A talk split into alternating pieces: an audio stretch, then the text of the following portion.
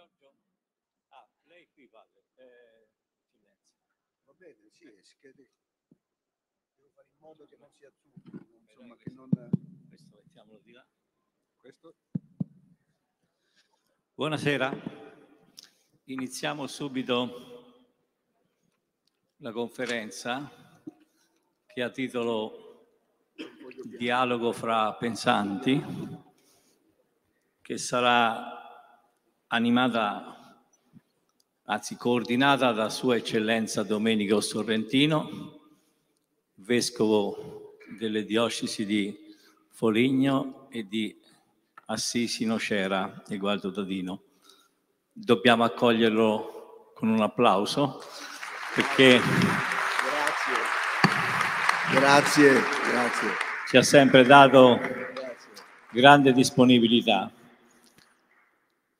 I due relatori sono Sua Eccellenza Antonio Staglianò, se sbaglio mi corregga, Presidente della Pontificia Accademica di Teologia, e quindi un compito importante, e insieme a loro Pier Giorgio Di Freddi, matematico, logico, e io cedo il microfono a Sua Eccellenza Domenico Sorrentino e auguro a tutti buona conferenza.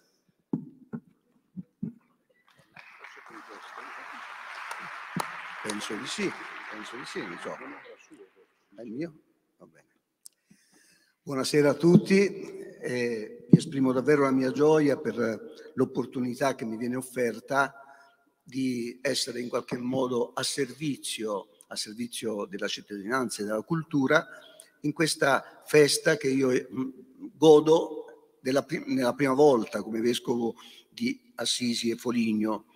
Conoscevo già perché venendo a Foligno l'anno scorso ne avevo sentito parlare, ma non ebbi modo di partecipare, dunque non avrei avuto eh, davvero nessuna impressione di questa bella partecipazione che è davvero tanto incoraggiante. Io ho dato il mio piccolo contributo semplicemente invitando Monsignor Staglianò a questa festa e l'idea mi è venuta quando il professor Mingarelli mi ha portato a a eh, visitare il centro, davvero bellissimo, qualificato delle scienze. E ho fatto una cosa che probabilmente, anzi senza probabilmente, non era mai successa in quel centro, perché quando mi ha portato a vedere il cielo stellato, così come lo hanno eh, rifatto loro, a servizio naturalmente degli studenti, ho cantato il cantico di Frate Sole altissimo, onnipotente, buon Signore, laudato simi Signore, con tutte le tue creature. Come mi è capitato stamattina di farlo a Piandarca, eh, nell'area della predica di San Francesco agli uccelli, un momento bellissimo di distensione, di meditazione, di contemplazione a contatto con la natura. E dunque ho sentito subito un feeling eh, tra quello che la scienza può dare, quello che la natura dà e anche quello che la fede è capace di dare proprio leggendo la, la natura e anche intrattenendo un dialogo con la scienza. Sono grato anche perché eh, sono stato scelto come moderatore. Siamo due vescovi, uno avrebbe potuto dire, beh, eh, qui il gioco è, è, è un po'... Eh, insomma, po- poco, c'è, poco fairness. No? For- forse perché lei è un vescovo ateo, così Eh, almeno... allora, E allora mi sono detto, beh, questo è un bel gesto di stima, perché segno che sono capaci eh, di ritenere che anche un vescovo sa essere eh, non di parte, eh, sa essere eh, equilibrato anche nel, nello svolgere il ruolo del moderatore. E io cercherò di essere così, ponendo delle domande. Non mi sono scritto nulla, ho detto, ma vediamo che cosa lo spirito è per noi cristiano è lo Spirito Santo, per altri può essere lo spirito, il genio, il talento, che cosa suggerisce? Perché eh, al mio fianco voi mh, trovate due personalità, professor Di Freddi, eh, lo conosciamo tutti, eh, accademico, scienziato, produttore di libri, e di tante interviste televisive.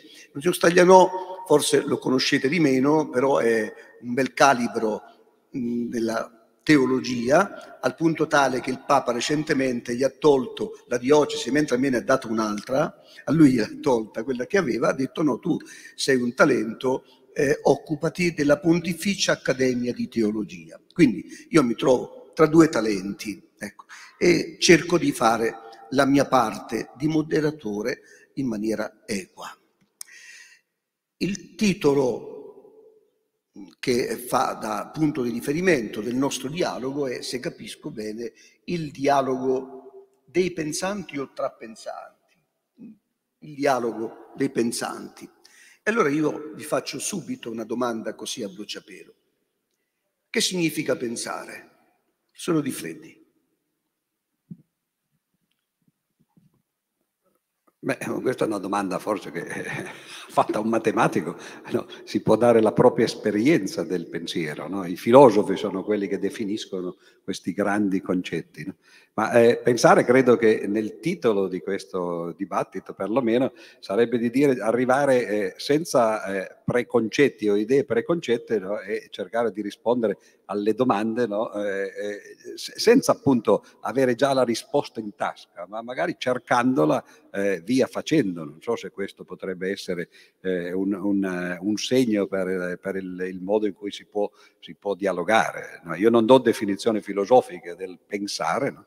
ma eh, forse così faremo. Se, se, se, domande, se lei fa delle domande no, a cui si possono dare effettivamente delle risposte alle quali magari uno non aveva pensato prima, eh, allora eh, per arrivare alla risposta eh, si deve pensare. no? Sì, ehm... Stagliano è un filosofo, quindi adesso sentiremo invece... Sì, eh, in fondo la definizione del pensare proposta dal professor Poco di Freddi eh, è tipicamente quella di un grande filosofo esistenzialista del Novecento, Martin Heidegger, che nella sua introduzione alla filosofia dice eh, pensa chi cerca, chi si pone domande e cerca e non ha, e non ha risposte preconfezionate. Chi ha risposte preconfezionate, come per esempio i credenti, che fanno riferimento a una rivelazione dogmatica, è ovvio che non può pensare. Questo dice sostanzialmente Martin Heidegger definendo la filosofia cristiana, che si poneva come la forma di un pensare ispirato dalla fede, come un Missverständnis, un'incomprensione e, una, e un, ferro, un ferro legno. Un ferro di legno. Ecco, io credo che questo modo di ragionare e quindi di pensare eh, parti dal pregiudizio moderno che da 300 anni ci è stato inculcato, su cui bisognerebbe fare, almeno oggi pensiamo di fare, una svolta copernicana, e cioè bisogna smetterla col separare eh, no, eh, il pensare dal credere, perché? Perché il credere è all'origine e al fondamento del pensare. Bisogna smetterla di continuare a dire che la fede crede e non sa, perché il sapere è frutto del pensare, mentre la ragione sa e perciò non deve credere. Perché? Ecco, rispondo, perché anche chi ha le risposte in tasca, per esempio un cristiano ha la risposta in tasca. Martin Heidegger dice, la domanda filosofica per eccellenza è perché c'è l'essere e non il nulla?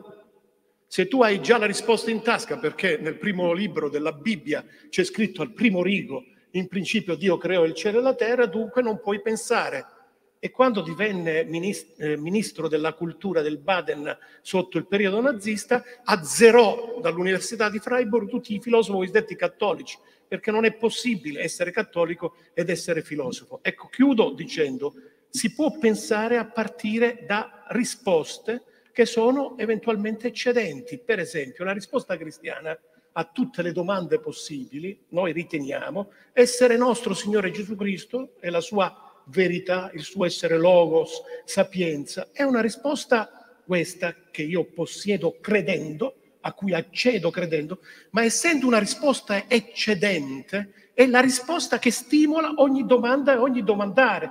Per cui quando la domanda fiacca dice no, non ce la faccio, non riesco più ad andare in queste profondità, è precisamente la risposta che hai che ti dice non scoraggiarti, vai avanti, perché la realtà allora, è un allora, buon... La realtà è misteriosa, la realtà è misteriosa e ha profondità Eccellenza, moderi, moderi. Stiamo nei tempi, stiamo nei tempi, ma eh, sono son risposte entrambe belle e significative.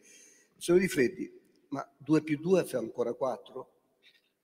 Dunque, anzitutto eh, risponderò subito, ma volevo solo dire eh, a, a Monsignor Staglianò che eh, eh, io ho sempre considerato, credevo che, eh, di, di, essere agli, agli antipodi di Heidegger ma se Heidegger è come dice lui, eh, lo devo rivalutare. Lo è, lo è, ah, lo è bene, assolutamente okay. sì. Quindi, la seconda, 2 più 2 uguale a 4, questa è, è quasi paradigmatica come domanda, perché eh, 2 più 2 fa, è uguale a 4 è preso spesso come il simbolo, eh, diciamo, del totalitarismo scientifico e matematico. Se uno legge Dostoevsky, no, visto che citiamo gli esistenzialisti, no, eh, tu è tedesco no, e io russo, eh, nelle eh, memorie dal sottosuolo, suolo. Dostoevsky, che era un ingegnere tra l'altro, quindi eh, avrebbe dovuto sapere qual era la risposta da 2 più 2 fa, eh, fa appunto, no? lui dice ma come 2 più 2 fa 4? Ma questa è una cosa che io no, assolutamente non voglio accettare, T- tanto per cominciare chi me l'ha detto? Per quale motivo dovrebbe essere 4? E poi dopo dice la mia libertà dove va a finire? Io voglio essere in grado di dire 2 più 2 fa 5, no? eccetera. E questo è molto interessante e purtroppo devo dirle sì, a lei, a Dostoevsky, no? che 2 più 2 fa 4 no? e che non è lì che bisogna andare a cercare la libertà. Perché la libertà uno può averla, eh, la, la, cosiddetta libertà di opinione, no? quando non ci sono fatti che corroborano una, una, risposta, allora uno dice io la penso così, eh, lui la pensa così, siamo liberi tutti e due no? e, e, viva la libertà. Ma quando ci sono fatti, oppure nel caso di 2 più 2 fa 4, le dimostrazioni, no? e, e, quelle bisogna purtroppo accettarle. Quindi in altre parole la scienza e, la, e soprattutto la matematica non sono democratiche cioè eh, no, no, non accettano la discussione, non nel senso che sono contrarie alla discussione tra loro, no, tra gli scienziati, ma non accettano il fatto che si possa mettere in discussione il fatto o i fatti, e si possono mettere in discussione le opinioni, come quelle di Monsignor Stagliano, per esempio. Bene, ma non bene. come 2 più 2 fa 4. Bene, allora, Monsignor Stagliano, se ci ha confermato che 2 più 2 fa ancora 4, sì. In questa affermazione che è una tipica affermazione matematica, c'è solo ragione o c'è anche un pizzico di fede di cui il professor Odifreddi non si accorge? O se ne accorge bene. Ma eh, diciamo, per rispondere adeguatamente a questa domanda bisognerebbe che i nostri, che i nostri interlocutori, perché noi stiamo parlando tra di noi, ma in realtà stiamo dialogando eh, con tutti, eh, possono in qualche misura capire la fede. Noi stiamo ragionando ragione, fede, eh, matematica, immaginando che dentro questi termini che stiamo utilizzando tutti quanti la pensiamo alla stessa maniera. Allora la fede che si potrebbe scoprire anche nell'affermazione matematica 2 più 2 fa 4, ovviamente non è la fede eh, cattolica, cristologica, la fede frutto dell'azione dello Spirito Santo in noi, ma è quell'atteggiamento di inevitabile fiducia che c'è in ogni atto dell'intelligere, in ogni atto di insight, di ogni atto di, di, di, di conoscenza per cui la ragione, con tutto il rispetto di Immanuel Kant, non è mai così pura, eh, così come, con tutto il rispetto di Cartesio, non c'è la res cogitans e la res estensa. Almeno noi oggi lo possiamo dire, perché dopo tutta la fenomenologia husserliana no, che ci ha fatto capire che nessuna oggettività è così oggettiva da essere fuori dall'orizzonte di senso del soggetto o dell'osservatore che guarda, per entrare per esempio in dinamiche della scienza, della meccanica quantistica, dopo per esempio quello che ci ha spiegato Piaget, o se si vuole anche Freud, o nell'interpretazione che Georges Lacan dà dei, del, del, del, del, rapporto eh, figlio, padre, madre, cioè oggi che sappiamo queste cose, queste scienze in qualche misura hanno offerto pur dentro l'interpretazione un dato oggettivo, non si può più immaginare, immaginare che, che ci sia un'oggettività definitiva, assoluta, nemmeno nella matematica. Chiudo accennando al fatto che mi pare di aver letto in un libro di Carlo Rovelli intitolato Helgoland, che racconta la storia di Werner Heisenberg che si inventa l'interpretazione matriciale, che una delle caratteristiche della meccanica quantistica è il famoso principio di indeterminazione, eh, per cui eh, a un certo punto facevo l'esempio, è come se eh, 3 per 2 fa 6, ma eh, 3 per 2 fa 6, ma 2 per 3 non fa più 6 nella meccanica quantistica. Potrebbe fare 8, potrebbe fare 9. Quindi, secondo me, anche la matematica, che è utilizzata come strumento perché questi fisici delle particelle elementari eh, hanno bisogno di esprimere il, il loro, il, le loro ricerche e i loro successi, eh, anche la matematica va ripensata, come va ripensato il pensiero, perché la meccanica quantistica ci sta abituando a ripensare la mappatura concettuale generale del mondo e della realtà. O no? Eh, come vedete, eh, qui la teologia, la, la, la, la teologia eh, sta cercando di varcare persino di invadere, i, di invadere. I, i, i, limiti, i limiti della scienza. Risponda pure perché vedo che lei risponde in, maniera molto concisa, perché poi avrei qualche cosa da, eh, su, su, queste eh, vostre affermazioni da, da inserire un, un po' con una piccola trappola per entrambi. Sì. No, dunque volevo dire una cosa, anzitutto, che eh, bisogna distinguere eh, tra le varie accezioni della parola fede e eh, che eh, eh, quando uno parla di fede di solito parla della fede religiosa, non semplicemente del fatto che uno aff- si affida no, a, a, a, qualche cos'altro no, per fare i suoi ragionamenti. Il fatto di 2 più 2 fa 4, per esempio, è ovvio che è una verità in cui c'è una parte di fede no? che Pascal poi chiamava no, le ragioni del cuore. Tutti conoscono Pascal perché hanno letto i suoi aforismi su, sui cioccolatini perugina, no? però se uno andasse a leggere quelle frasi lì che lui diceva, eh, povero Pascal, cioè aveva tutti i suoi problemi, eccetera, ma non stiamo eh, eh a discutere di questo. No? Quello che lui voleva dire con quella bella frase no? che le ragioni eh, del cuore, eh, eh, che il cuore ha le sue ragioni che la ragione non conosce, no? Se va a leggersi non soltanto quello che riportano i cioccolatini, che ovviamente hanno soltanto una striscetta piccola, no? ma quella mezza pagina che c'è nei pensieri, lui stava parlando della matematica, tanto per cominciare, non di cose astratte. No? E diceva, in matematica ci sono due tipi di affermazioni. Ci sono le affermazioni come 2 più 2 fa 4, no? che sono quelle che noi dimostriamo attraverso i nostri ragionamenti, o il teorema di Pitagora, eccetera. Però lui che era un matematico sapeva bene, quelle sarebbero le ragioni della ragione, diciamo così, no? la ragione che dimostra. Ma diceva attenzione perché in matematica non c'è niente d'assoluto, non c'è un teorema che vale in assoluto. La somma dei triangoli di un triangolo, eh, degli angoli di un triangolo è 180 gradi se siamo nella geometria euclidea. Eh, 2 più 2 fa 4 se siamo nell'aritmetica dei numeri interi. No? Allora quello va bene.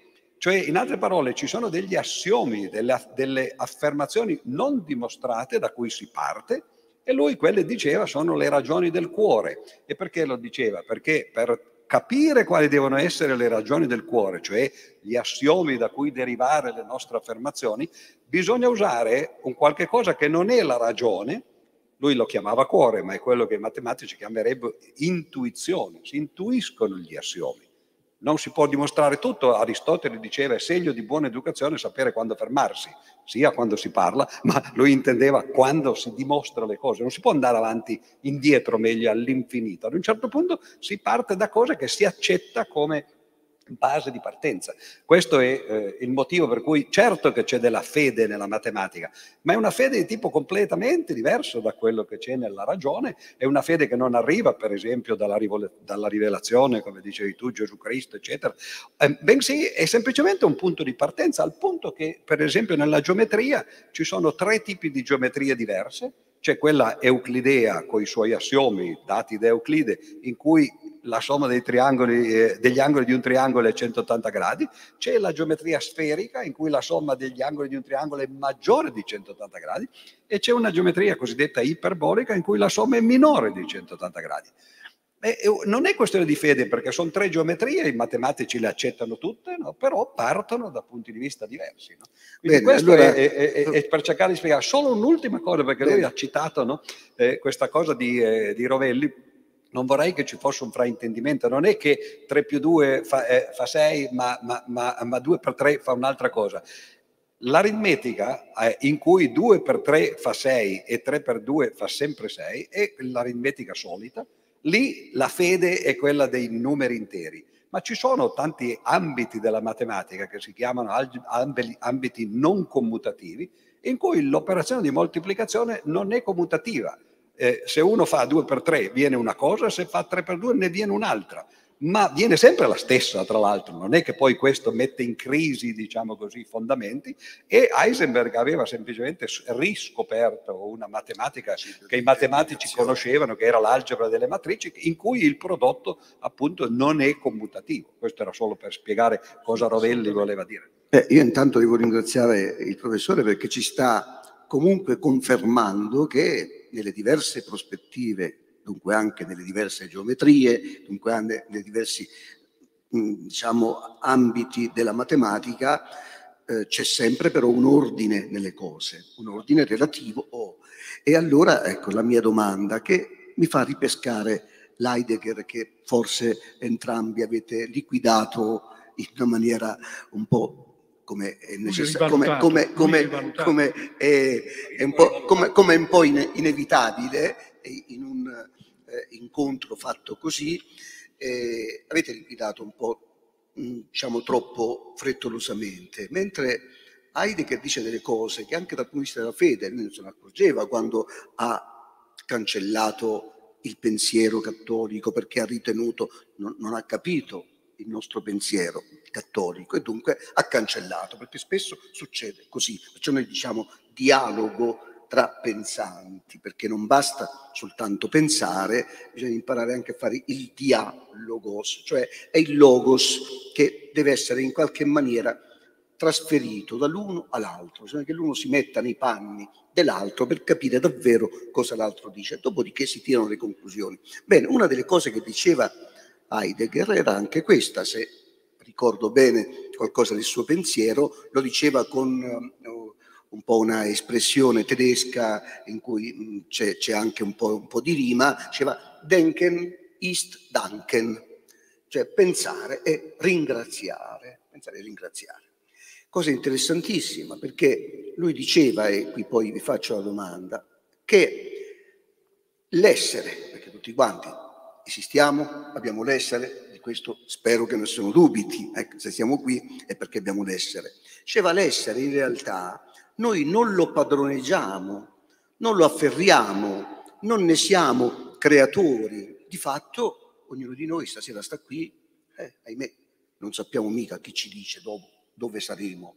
Noi siamo persone che accolgono l'essere, l'essere ci viene incontro, ma purtroppo la civiltà occidentale, nella quale tante volte anche la teologia si è implicata, fino a dimenticare alcune sue ragioni fondamentali che hanno a che fare con l'infinito, con il mistero, per cui la teologia ha addirittura inventato la prospettiva del cosiddetto apofatismo, però difficile per dire soltanto che di Dio non possiamo nemmeno parlare. Quando Nati ci vuole dire io nego Dio, dicono vediamo un po' quale Dio neghi, perché di Dio non si può nemmeno parlare. Ne parliamo, però sappiamo che è tanto più grande di noi. Bene, Heidegger diceva questo e non ne faceva soltanto un problema per noi cattolici, diceva per tutto il pensiero occidentale che sulla base di un concetto che qualche volta o tante volte si presume padrone dell'essere, dice no, noi siamo al, al massimo pastori dell'essere, amministratori, l'essere ci viene dato, ci viene incontro. E questo è un aspetto, se noi avessimo dialogato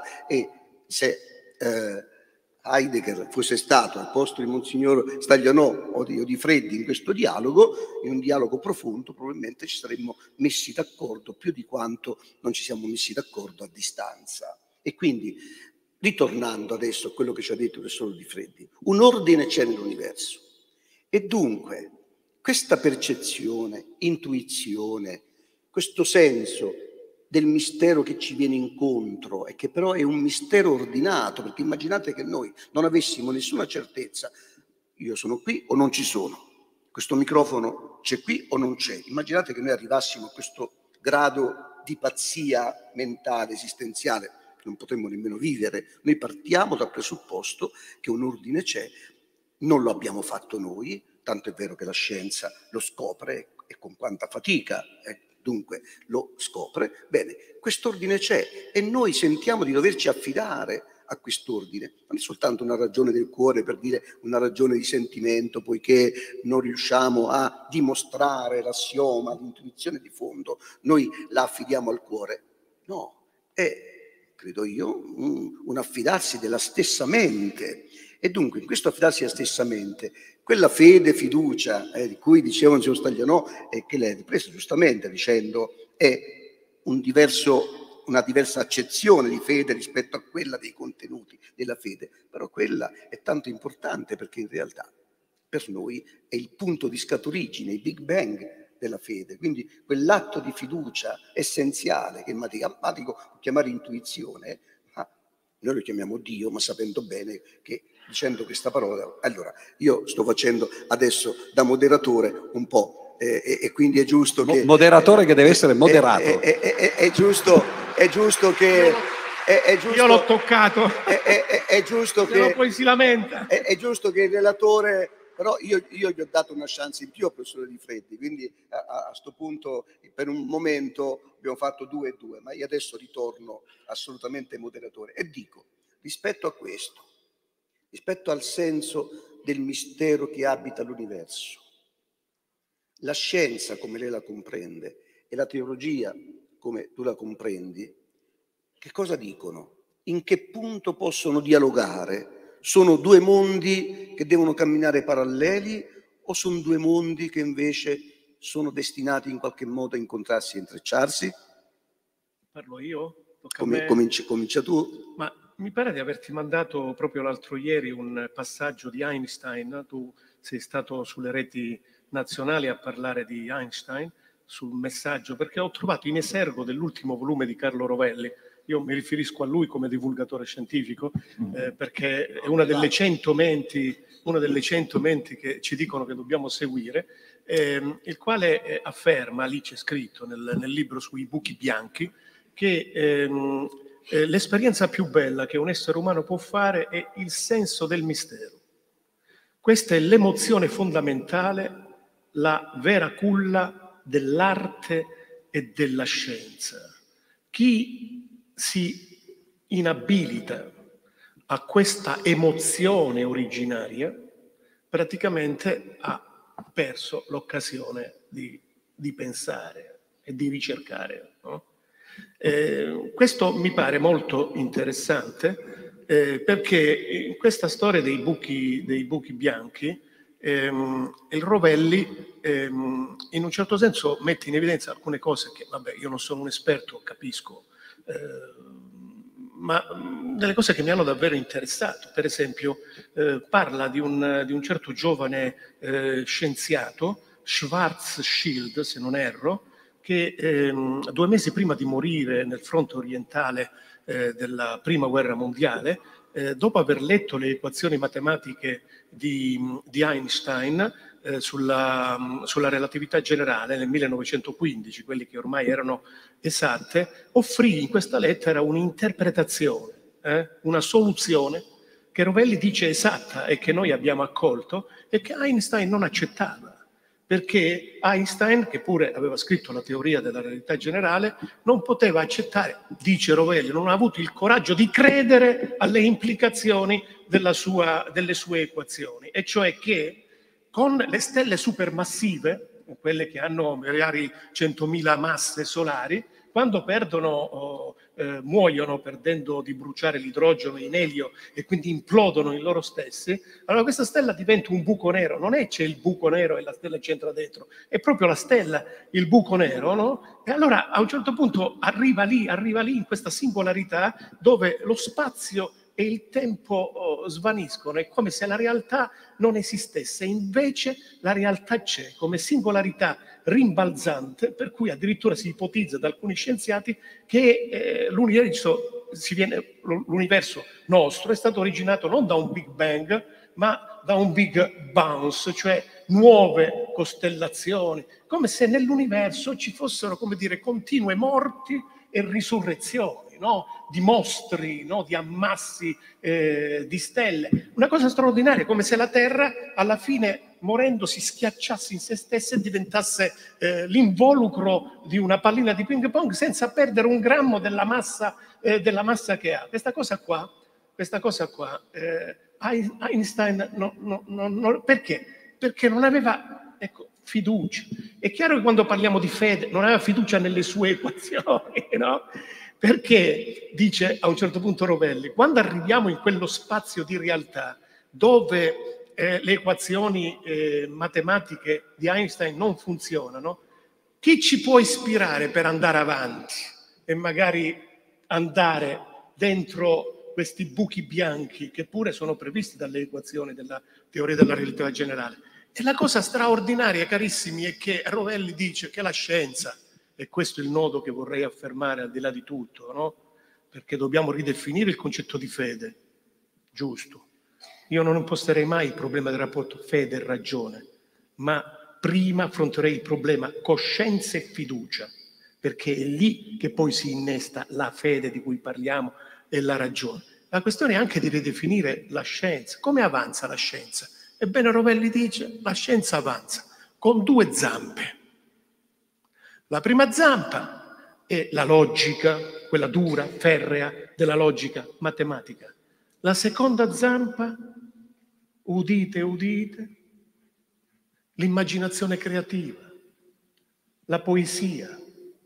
Cioè, nel mistero, una volta che Virgilio finisce di fare la guida a Dante, a un certo punto si eleva, deve andare in paradiso e chi lo guida? La poesia, Beatrice, no? Allora, se la scienza è così, e a me sostanzialmente piace molto perché perché la scienza è frutto dell'immaginazione e l'immaginazione è più grande del sapere, questa è un'altra formula einsteiniana, e nell'immaginazione anche un po' le nostre cosette ci possono andare. Sono di Freddi, matematica e mistero. Dunque, eh, mi dispiace, ma eh, devo un po' sfatare eh, questa, questa, lettura della scienza perché purtroppo eh, per fortuna sua, ma purtroppo per eh, sfortuna nostra, eh, Rovelli non è solo un fisico, ma è un metafisico. E infatti non è un caso che a te piaccia no? e che tu ci trovi dentro no? eh, delle cose. Allora come faccio a sfatare le cose che dice Rovelli? D'altra parte è giusto che lui le dica in quel modo perché altrimenti se uno eh, raccontasse le cose come stanno eh, ovviamente avrebbe forse meno seguaci. No? La questione dei buchi neri, no? la questione dei buchi neri è una, è una cosa estremamente no, interessante. No? I buchi neri sono molto semplicemente una massa così concentrata che da questa massa eh, non può uscire niente, perché eh, appunto la forza di gravitazione di questa massa è così forte che nemmeno la luce può uscire. Nel momento in cui nemmeno la luce può uscire, tu di quell'oggetto no, o, o, di quell'essere, no, per dirla come con le categorie eh, che, che, si citavano prima, no, non, non, puoi percepire nulla dal di fuori. Non, emme, non, emette luce, non emette onde, niente, quindi diventa un buco nero. Ora, tanto per cominciare, eh, in realtà i buchi neri non c'entrano niente con Einstein. È vero che la sua relatività generale ci ha dato eh, una, uno strumento che ci permette di studiarli profondamente, ma i buchi neri, abbiamo qua eh, eh Ivano Dionigi che è eh, l'esperto eh, di, di Lucrezio, eh, eh, che, che, tra l'altro devo ringraziare perché quando io ho fatto la mia traduzione di Lucrezio è stato il mio nome tutelare, se posso dire così, no? eh, che spesso mi diceva guarda che non c'è scritto questo no? qui dentro, eccetera. Però una volta eh, sono andato da lui no? e c'era un, un brano di Lucrezio e Lucrezio in realtà parlava dei buchi neri in cui diceva ci potrebbero essere appunto delle masse così concentrate no, che non potrebbero fare no, come la materia normale, no, per esempio come il fuoco che emana luce e calore. Quindi l'idea di buco nero è una cosa che eh, risale molto all'indietro, ovviamente lui non li chiamava così, eh, perché parlava un'altra lingua, bu- la, l'espressione buco nero è molto recente, è di una cinquantina di anni fa. Eh, quando è arrivata la, la meccanica newtoniana, no? la meccanica newtoniana già permetteva di calcolare il raggio di Schwarzschild, in realtà è una formula newtoniana serve, cui, per, per, calcolare la quale, per derivare la quale, non serve nemmeno la relatività generale. No? E, ed è semplicemente calcola qual è il raggio entro cui bisognerebbe comprimere una massa per farla diventare un buco nero. Eh, è una formuletta molto semplice eh, in cui c'è semplicemente la, la massa no, e, e, e, la velocità della luce no, messa dentro e la costante di gravitazione. La, la, Terra, per esempio, per diventare un buco nero dovrebbe essere schiacciata dentro una pallina di un centimetro di diametro. No? Il Sole dovrebbe essere schiacciato dentro eh, una palla, un pallone di tre chilometri di? E questa è, è, è fisica. No? La metafisica arriva quando uno dice chissà che cosa c'è dentro i buchi neri. E infatti Rovelli, e non solo lui, Hawking prima di lui, non ha fatto altro che scrivere libri su questo.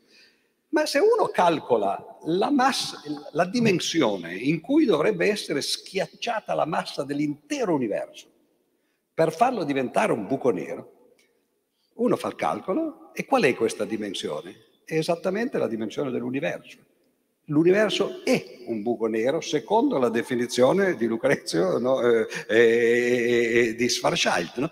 In altre parole, se i fisici ci dicessero, certo i buchi neri sono cose molto interessanti, a volte ce ne di piccoli no? e allora stanno dentro l'universo, ma quando guardiamo all'intorno no? noi siamo dentro un buco nero, quindi certo che c'è realtà dentro un buco nero, l'universo è un buco nero e il fatto che sia un buco nero fa sì che la luce per esempio non può uscire da questo universo, è per questo che lo si chiama universo, perché se anche c'è roba fuori, noi non possiamo eh, eh, venirne a contatto e gli altri dal di fuori non sapranno quello che c'è dentro. No? Quindi uno può immaginare che i buchi neri sono semplicemente questo, non c'è metafisica in questo. No? E il senso del mistero va bene fino a quando è curiosità, ma quando poi viene ipostatizzato no? in qualche modo, no? che diventa un fine invece che un mezzo per ricercare, no? poi forse ci porta fuori strada. Allora la scienza ci dà questi strumenti no? di capire certo le cose che ci sono, tra l'altro dentro al nostro universo ci sono molti buchi neri, anzi in realtà dentro ogni galassia, al centro di ogni galassia c'è un buco nero enorme, massiccio, no? si pensa che in realtà l'universo stia facendo semplicemente quello, no? una grande raccolta di rifiuti, tutte le stelle delle galassie cadono dentro il buco nero centrale, poi i buchi neri piano piano si metteranno insieme, alla fine ci sarà un grande buco nero Penrose, che ha preso il premio Nobel per queste cose due o tre anni fa, ci dice che probabilmente quello sarà tu dici perché c'è eh, qualcosa e non c'è nulla, no? Perché eh, la risposta della scienza è molto semplice, toglie il mistero, forse la scienza fa quello, c'è un mistero agli inizi e, e, il mistero si dissolve con la scienza e Penrose dice alla fine semplicemente questo grande buco nero che era l'universo no, diventa qualcosa da cui si riparte di nuovo perché l'entropia agli inizi e l'entropia alla fine sono in realtà eh, la stessa. Cioè il mistero si dissolve, in altre parole, e questo è quello a cui si tende. D'altra parte Einstein eh, eh aveva anche eh, un'idea addirittura ancora più, più avanzata, no? che non è soltanto questione di mistero, ma che il vero miracolo, se potessi usare una categoria che forse piace a voi, il miracolo non è pensare no, eh, che ci siano delle cose che noi non capiamo, ma è il contrario, cioè è ovvio che, che, che non si potrà mai sapere tutto e che l'oceano del, della verità, come diceva Newton, no, è, è, lì e si, si, stende immenso di fronte a noi. Ma in realtà il vero miracolo è, noi, è che noi capiamo qualche cosa, che siamo riusciti a fare delle teorie, appunto, per esempio, no, su come è nato l'universo, su come si formano i buchi neri o, o come funziona la, la, la, l'elettromagnetismo, per esempio, perché tutti poi parlano di Einstein, per esempio, ma dimenticano no, l'equazione di, di, Maxwell, per esempio, che è altrettanto interessante. No? Cioè il bello è trovare ogni tanto qualche verità, non dispiacerci del fatto che ci sono un sacco di cose che non sappiamo, e che dunque dobbiamo fare delle ipotesi per spiegare quelle cose che non sappiamo. Adesso per concludere, perché anch'io sto tirando ah, ah. lungo, no? eh, il, il, la definizione che dava Lem, Stanislav Lem, uno scrittore di fantascienza polacco, quell'autore di Solaris, per esempio, di Dio, secondo me è perfetta per uno scienziato.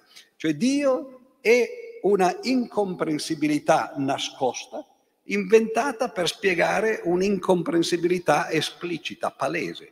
Noi abbiamo di fronte un sacco di cose che non capiamo e ci inventiamo qualcosa che capiamo ancora meno, lo capiamo ancora meno talmente che lei stessa ha detto no? che in fondo no? non possiamo nemmeno parlarne no? per spiegare cose che non capiamo. O se vogliamo parlare in latino, che forse voi, eh, voi preferite, dice quello che diceva Galileo quando si lamentava dei suoi critici, che dicevano, volevano spiegare ignotum per ignotius E, e questo è la religione in fondo, no? in, in, introdurre una categoria ancora meno comprensibile di quello che vuole spiegare per poi dire, vedete, spiega tutto. E certo, però non capiamo lui, no? Do la, do la parola a Monsignor Stagliano. Monsignor Stagliano, io sarei tanto interessato anche, anche io a un discorso, perché dico subito che vedo tante analogie da quello che voi state dicendo. Non faccio solo da moderatore, ma anche da collegatore. E dunque, quello che ha detto Monsignor Stagliano sulla poesia, io mentre lei parlava, lei era un poeta, perché tutto quello che diceva... Noi lo sappiamo, ma non ce ne gloriamo. Tutto quello che diceva, tutto quello che diceva era, era tutto in qualche maniera una immaginazione possibile, una ipotizzazione ragionevole, veramente una bella poesia sull'universo, altissimo, onnipotente, buon Signore. Quindi lei parlava e io cantavo a Dio.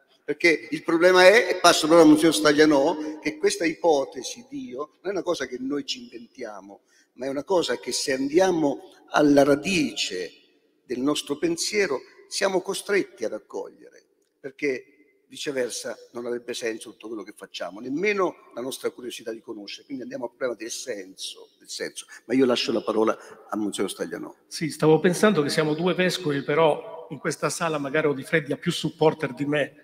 sì. Considerando dagli applausi, è vero, quindi lavoriamo per ragioni di equità. Ma forse per Infatti, questo il professor Mingarelli... preparato Mingarelli conoscendo l'ambiente ha detto mettiamoci via un altro vescovo, però io, No. io, rito- io Antonio, ritorno- tu non sai, tu non sai io- quanto ci è costato far venire questo Sì, pubblico, eh, no? pagandoli. Perciò io mi ero preparato quasi la battuta. Eh, Per, per dirti, non impegnarti troppo a dimostrare la non esistenza di Dio, tanto che questi sono già tutti convinti che Dio non esiste. e così è. Però eh, eh, io ho condiviso eh, sostanzialmente tutto, a parte la conclusione finale che non mi pare, che non mi pare troppo sillogistica, però mi pare un po' troppo poetica, frutto magari di qualche fantasma inconscio che uno ha dentro mentre ragiona, ma quasi tutto quello che hai detto sul mistero. Per uno degli equivoci fondamentali all'interno anche dell'ecclesialese e della fede cattolica diffusa, di molto cattolicesimo convenzionale, io lo chiamo così perché il cattolicesimo convenzionale che riempie anche le chiese cattoliche non è un cattolicesimo cristiano, è una religione atea, eh, una religione irreligiosa, no? Eh, funziona così. Ecco, allora c'è la ragione, la ragione eh, ricerca, conosce, a un certo punto la ragione non ce la fa perché ci sono i limiti della ragione, oltre la ragione c'è il mistero. E allora dunque ecco la fede. La fede subito aggancia il mistero che la ragione essenzialmente non potrà mai conoscere. Questo è falso per la religione cattolica, per la fede cattolica. Mai pensato così. Se tu vai a vedere la tradizione cattolica, a cominciare da Agostino, di questi che hanno parlato della fede come fides querens intellectum, come la fede che cerca l'intelligenza, per parlare, eh, questo è Anselmo, ma eh, Agostino diceva fides nisi cogitator nulla est, la fede che non si pensa è nulla. Per cui tutti questi credenti che vogliono in nome della propria fede non pensare, non stanno vivendo la fede cattolica, che ha nulla a che fare con l'espressione tertullianea di Tertulliano, che si crede per assurdo. Allora, se le cose non stanno così, come stanno almeno per la nostra tradizione di senso cristiano cattolico?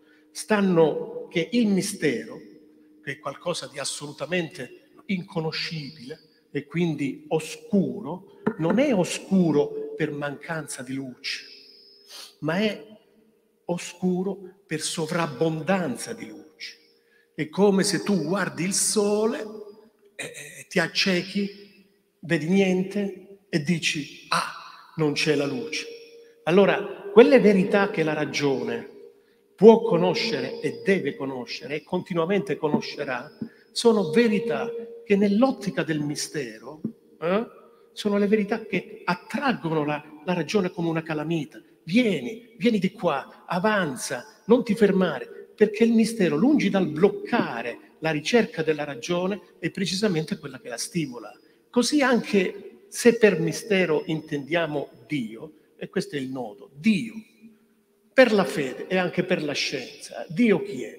Se uno dice, ma tu che sei uno scienziato, Dio nel tuo sistema filosofico, nel tuo sistema scientifico, eh, che, po- che, posto ha? E quello mi pare fu Laplace, dice, nel mio sistema scientifico Dio non è nemmeno un'ipotesi.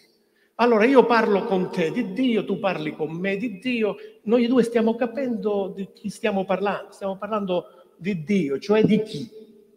Allora, la tradizione apofatica a cui faceva riferimento il vescovo sorrentino è quella anselmiana, per cui io ci sto, Id maius cogitare inequit. Io ti ho ascoltato per esempio in un video in cui dicevi che questa affermazione di Anselmo è maldestra perché invece Cartesio avrebbe nella sua terza meditazione ragionato meglio dicendo che l'id quo maius cogitare inequit è, è, è l'essere perfetto che ha tutte le perfezioni e quindi ha l'esistenza. E giustamente tu come Kant, no, ragionando sulla meditazione di Cartesio, smonti il, la dimostrazione di, di Anselmo perché, perché, è giusto, no? Che dimostrazione è questa? L'essere che ha tutte le perfezioni, l'esistenza è una perfezione, dunque Dio esiste. Ma la mossa di, di Anselmo, perdonami, non è così maldestra come tu la sottolinei. E questo te lo dico dal profondo delle mie viscere, non dal profondo della mia intelligenza, perché io sul proslogo di Anselmo ci ho passato due anni all'Università di Freiburg e ho scritto pure un libro, La mente umana alla prova di Dio, e ho investigato la letteratura francese e tedesca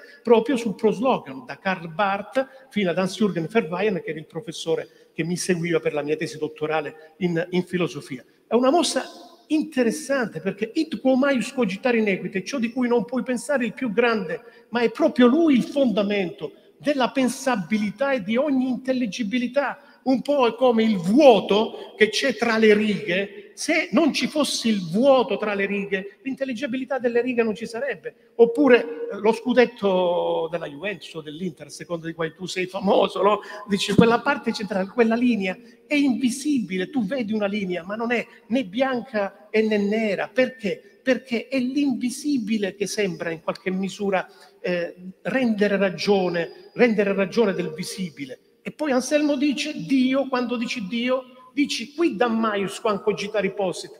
È qualcosa che è sempre più grande di ciò che si può, si può pensare. Quindi dal nostro versante, quando il termine Dio, che dovremmo tracciare, come Heidegger fa con il termine Sein, per dire, qui c'è scritto Dio, ma tu non comprendere quello che stai comprendendo, perché se quando senti Dio o leggi Dio ci metti qualcosa, quello non è Dio. Ma questa cosa qua tu la puoi interpretare da ateo eh, razionalista eh, come una favola. Per me, per me, ma non solo per me, ma anche per grandi filosofi come, come Hegel, per esempio, no? che pure eh, non è che erano cattolici e cristiani, è, è una struttura del pensare, perché la prova cosiddetta ontologica di, di, Anselmo, alla fine che cosa prova? Prova Dio?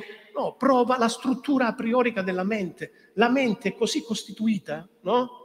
Finito infinito, che deontologicamente, cioè non può non esserci qualche cosa che no, corrisponda a, questa, eh, a, questo termine che chiamiamo Dio. Ma questo qualcosa non lo puoi identificare come, come un ente, sarà un soffio, un passaggio, sarà una psi, sarà una funzione d'onda che si materializza e si localizza ogni volta che c'è qualcuno, per esempio, il regno di Dio di Gesù Cristo potrebbe essere pensato come una funzione d'onda. Lo vedi? Non lo vedi. Se ti dice è qua, è là, no, non è né qua né là, è una funzione d'onda. Quando si materializza? Nel gesto dell'amore. Quando obbedisci al comandamento dell'amore di Gesù, ama il prossimo tuo non come te stesso, come dicono che il comandamento ama il prossimo tuo come te no, ama il prossimo tuo come io ho amato te, cioè morendo in croce per te, lì si sviluppa un'azione umana di solidarietà, di ospitalità, no? Che è quella del principe Miskin, dell'idiota di Dostoevsky, e di fronte al nichilista Ippolit che gli dice ah ma è vero che voi diceste che la bellezza salverà il mondo, non gli lascia nemmeno la, la possibilità di parlare e dice ma quale bellezza? Appunto la bellezza del principe che tu stai morendo, lui ti accoglie in casa sua e ti cura, ecco la bellezza, ecco la realtà Ecco ciò che bisogna sapere. Bisogna sapere che tra gli esseri umani c'è una relazione di cura che noi chiamiamo amore ed è questo l'unico sapere che ci interessa davvero per vivere e non impiccarci. Poi, dove è l'elettrone, no? E se l'elettrone è quando lo misuro oppure no, questa è una cosa importante e utile per la nostra tecnologia, ma, ma ci interessa tanto quanto. Per cui io chiudo dicendo, forse una santa alleanza tra credenti... No, santa. E, eh, e perché santa no? È santa alleanza. Accontentati. Ma guarda che la santità, la santità non è appunto quella, ridefiniamo le parole, un'alleanza santa, nel senso proprio di, di quella lì che, che fecero, forte, stretta, consistente tra credenti e non credenti, va fatta nella direzione di salvare l'umano dai problemi che oggi, per esempio, noi abbiamo e che potrebbero essere indicati non solo i cambiamenti climatici, ma la possibilità di una guerra nucleare, soprattutto quell'hate speech, quel discorso di odio che si è ingenerato nei social, che ci sta mostrando la barbarie dal volto umano. Noi dobbiamo poter dialogare eh, e insieme trovare una via migliore per, per risolvere questi problemi. Beh, bravi, bravi. Se, se, non gliel'aveste fatto voi l'applauso, gliel'avrei fatto almeno io. Però, ecco, prima di rispondere vorrei lanciare una piccola pietra da moderatore che cerca anche un po' di collegare. Signor Di Freddi, quando insegnavo teologia, ormai sono passati decenni, ecco, e insegnavo la teologia fondamentale, cioè quella con cui si comincia. Per un momento ho capito geologia, ho detto che teo, teo, ah, teologia. teologia. teologia una delle cose che facevo all'inizio del mio corso era spiegare ai miei alunni quanto gli atei siano importanti per noi credenti, perché ci aiutano a capire veramente Dio. E secondo lei, professor Di Freddi, noi abbiamo capito questo dialogando con gli atei. Lei, che si, che si, che si professa ateo, pensa che le possiamo essere utili anche noi persone che crediamo? Queste cose non le dirò mai in pubblico, ma comunque... Eh, ma volevo, adesso poi le rispondo più seriamente. Vedi però, che sto applaudendo. Volevo, volevo eh, solo fare due, due, precisazioni su quello che eh, ha detto Monsignor Staglianò. Eh, la prima, che è l'ultima che ha detto, è, è questa cosa del, dell'idiota di Dostoevsky. Io starei molto attenta a citare l'idiota di Dostoevsky, perché eh, Dostoevsky l'ha detto chiaramente lui dice che eh, l'ispirazione per quel romanzo era, eh, ha fatto tanti esempi, uno dei quali era proprio, dice, voglio, voglio parlare, voglio mettere in, in scena, diciamo così, no? in, eh, in letteratura qualcuno che sia come Gesù Cristo. E il risultato è stato l'idiota. Questo è, tra l'altro eh, addirittura in certi no, ma questo ma è, è, blasfemo, è, veggente, è, è, è blasfemo perché in certi stati non è nemmeno stato tradotto agli inizi perché l'idea no, di fare questo paragone no, tra Gesù Cristo e effettivamente un uomo che appare uh, letteralmente un idiota, come nel, fin dal titolo, no, è, è, qualcosa che, che, lascia un po' strano, cioè perché naturalmente Dostoevsky aveva una visione del cattolicesimo molto cruda, che poi per esempio nel famoso capitolo sul grande inquisitore dei fratelli Caramazzo fa messo eh, nero su bianco, diciamo così, eh, ma ovviamente lui era un ortodosso. Però quella famosa frase che tu citi, che tutti sempre citano, la bellezza salverà il mondo.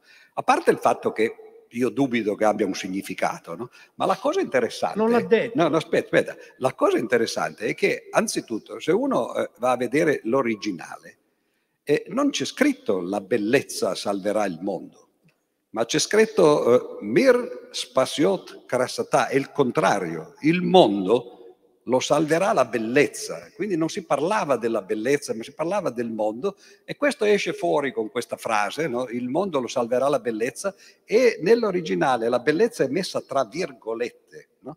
E eh, non è detta nemmeno dal principe Mishkin, perché un altro che lo, che lo, riferisce dice è vero principe che lei ha detto questo. Ippolito, no? Ippolito. E, la sua, e la sua risposta, la risposta del principe è che cos'è la bellezza? Cioè è come a dire, ma tu stai dicendo cose che non hanno senso, dire che il mondo sarà salvato dalla bellezza e nessuno sa che cos'è la bellezza. No?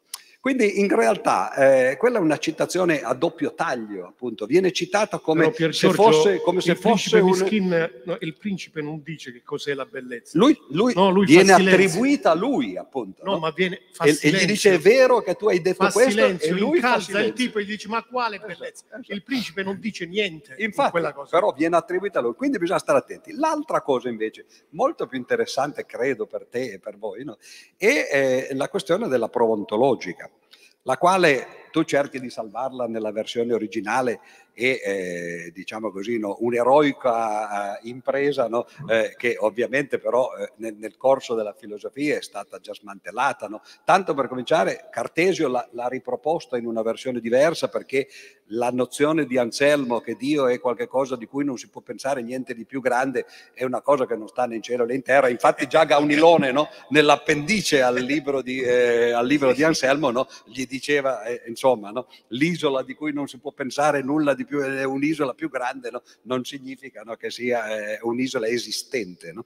Ma il motivo per cui Cartesio ha cercato di riformulare quella, for- quella, quella prova è, è, è un motivo di cercare di portarla dentro la filosofia eh, moderna. E quello che fa nelle meditazioni è quello di dire, è, è praticamente lo scheletro di una dimostrazione matematica. Cioè eh, il teorema che uno, perché poi voi fate spesso così, partite dalla fine per cercare di arrivare a vedere quali sono gli assiomi necessari per dimostrare il teorema che volete dimostrare. Il teorema che volete dimostrare è Dio esiste. Ora, tanto per cominciare, in matematica uno dice no, momento, perché stai parlando di Dio, qual è la definizione di Dio? Me lo devi definire in qualche modo. E infatti Cartesio dice, ok, Dio è l'essere perfettissimo, come si insegnava nel catechismo, è l'essere che ha tutte le perfezioni. Abbiamo la definizione di Dio, Dio è l'essere perfettissimo. Vogliamo dimostrare che esiste? Qual è l'assioma che dobbiamo usare? È ovvio, L'unica cosa che sappiamo di lui è che ha tutte le perfezioni, vogliamo che, dire che esiste, dobbiamo mettere come assioma che l'esistenza è una perfezione. Sbagliato. No, sbagliato, come poi dirà Kant, no, però questa è una bellissima eh, formulazione matematica, c'è la, la, definizione, c'è l'assioma, c'è l'enunciato del teorema, c'è anche la dimostrazione, che però è ovvia in quel caso lì, no? l'abbiamo fatta apposta per diventare così. Kant poi ha dimostrato quello che poi oggi i logici sanno benissimo, cioè non, non, ha senso mettere l'assioma che l'esistenza è una perfezione perché l'esistenza non è nemmeno una proprietà, non si tratta di fatto di dire che sia una proprietà buona o cattiva, ma non è una proprietà. No? Eh, Cantor l'ha detta in quel modo no? un po' eh, antiquato che, che, usava lui. Oggi noi logici diremmo l'esistenza non è una proprietà, è un quantificatore, infatti si usa un simbolo diverso. No? E, e, tutti i logici la, la, la, la, vedono così. Frege, per esempio, insegnava a scuola, Frege, eh, a Carnap, ad esempio, che lo riporta nella sua autobiografia, il fatto che la prova ontologica è sbagliata, ma e qui arriva la cosa interessante, Gödel, che era eh, un logico vecchio stampo, tra l'altro credente benché eh, non praticante, no? eh, ha cercato di rimetterla in sesto la prova ontologica. Nel 1970 ha dato una versione moderna, non usa le, eh, le perfezioni, appunto perché sono, sono problematiche, usa le proprietà positive e dà questa dimostrazione dell'esistenza di Dio attraverso la logica. È una dimostrazione corretta, eh, che però, come diceva Hume, no, sono cose che non ammettono la minima confutazione e non danno la minima convinzione. Se uno non crede a Dio, legge quella dimostrazione e ci crede tanto come prima, no? ovviamente.